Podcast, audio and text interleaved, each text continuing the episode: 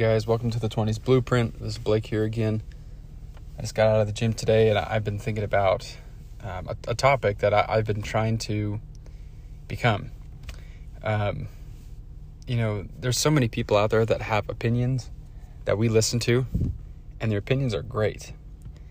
Um, but the issue is that there's so many different people with different opinions, and a lot of these people that we listen to, they have completely different lives. So some people, for example, I, I really like David Goggins. Um, I, I think his advice, his work ethic, how he sees the world is amazing. But I think his life is missing a good chunk too. He's not much of a family man, right? He he literally stretches for four hours a night before he goes to bed. And he works out like twice a day at least. So for me, I can't relate to that. Like, that's not what I want, right? I want to spend time with my wife, with my kids, while having a good work ethic.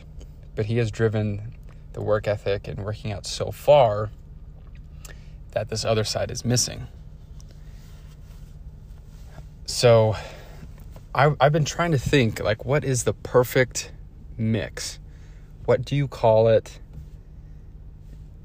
And, you know, and how can I become the best version of myself? And these two words, it sounds kind of corny, but they kept coming to my mind. The first is grounded, and the second is savage. So we all know what savage means. Like, we, when we all know some savages out there, like, just total studs, right? But sometimes people that are straight savages, for example, like David Goggins, they push that too far, and they're missing out on a lot of other stuff. So I love the word grounded, because to me that means someone that has morals.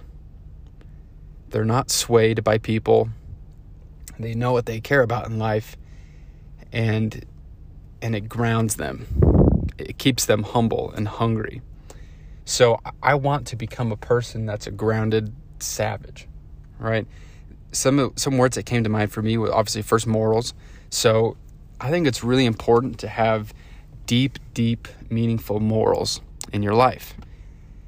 These could be lessons that you were taught as a kid by your parents.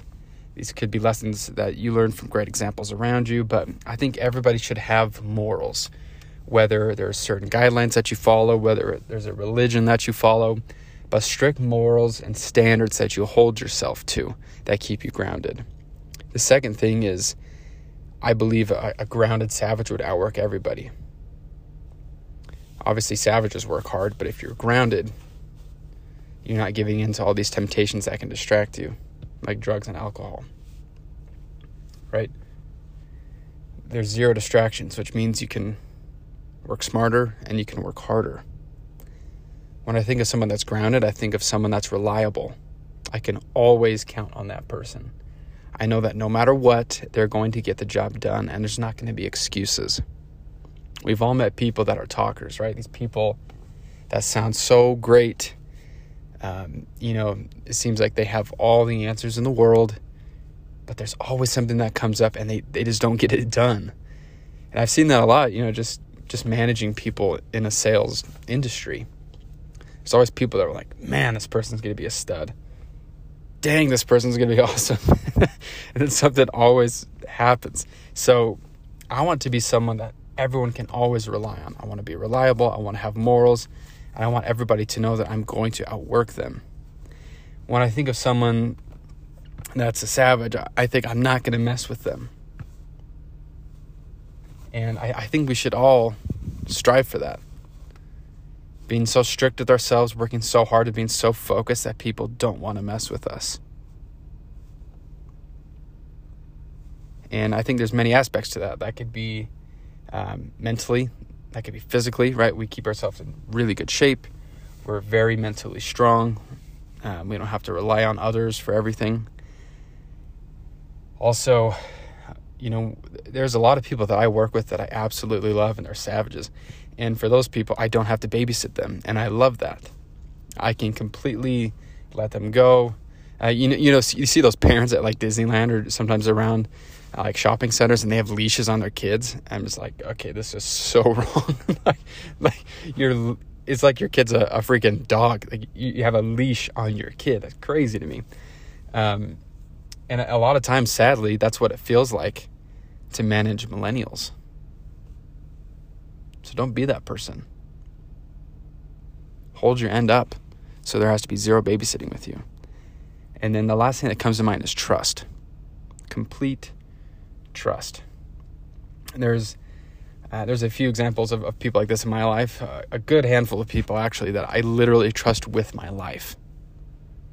And I know those people will never backstab me. They know that I will never backstab them. There's complete trust, unity, loyalty. And those are the people that I always want to surround myself with. So this is kind of a, a quick thought today, but just remember that that phrase, grounded savage. That's what I want to be. I hope that's what all of us can be, because those are people that you can always count on. And and that means a lot to me. I want people to know that they can always count on me, that I'm always going to show up. Whether that's that's being a dad. All right, there's nothing better than when I come home. And Knox likes to do this thing. I'll, I'll tell Claire when I'm almost home. And and Knox and my wife will wait outside on the porch. And right when I pull up, Knox just sprints to me. And it's the best feeling ever, because he knows when I'm home, I'm there. I want to play with him. I love him. So he can count on me. And I always want my kids to be able to know that they can count on me, no matter what. I want my wife to always know that. I want the people I work with to always know that. I want the people in my church to know that they can count on me, that I'm going to get it done, because someone has to. I want my employees, I'm sorry, my employers to know that I'm always going to be reliable. I'm always going to outwork everybody, and they can trust me with their business, with everything. So keep that in mind this week. Think about what area that maybe you're falling short of right now with being grounded or being a savage. And think about how you can fix that and mend that and become a better person. So that's my message today. Hope you enjoyed it.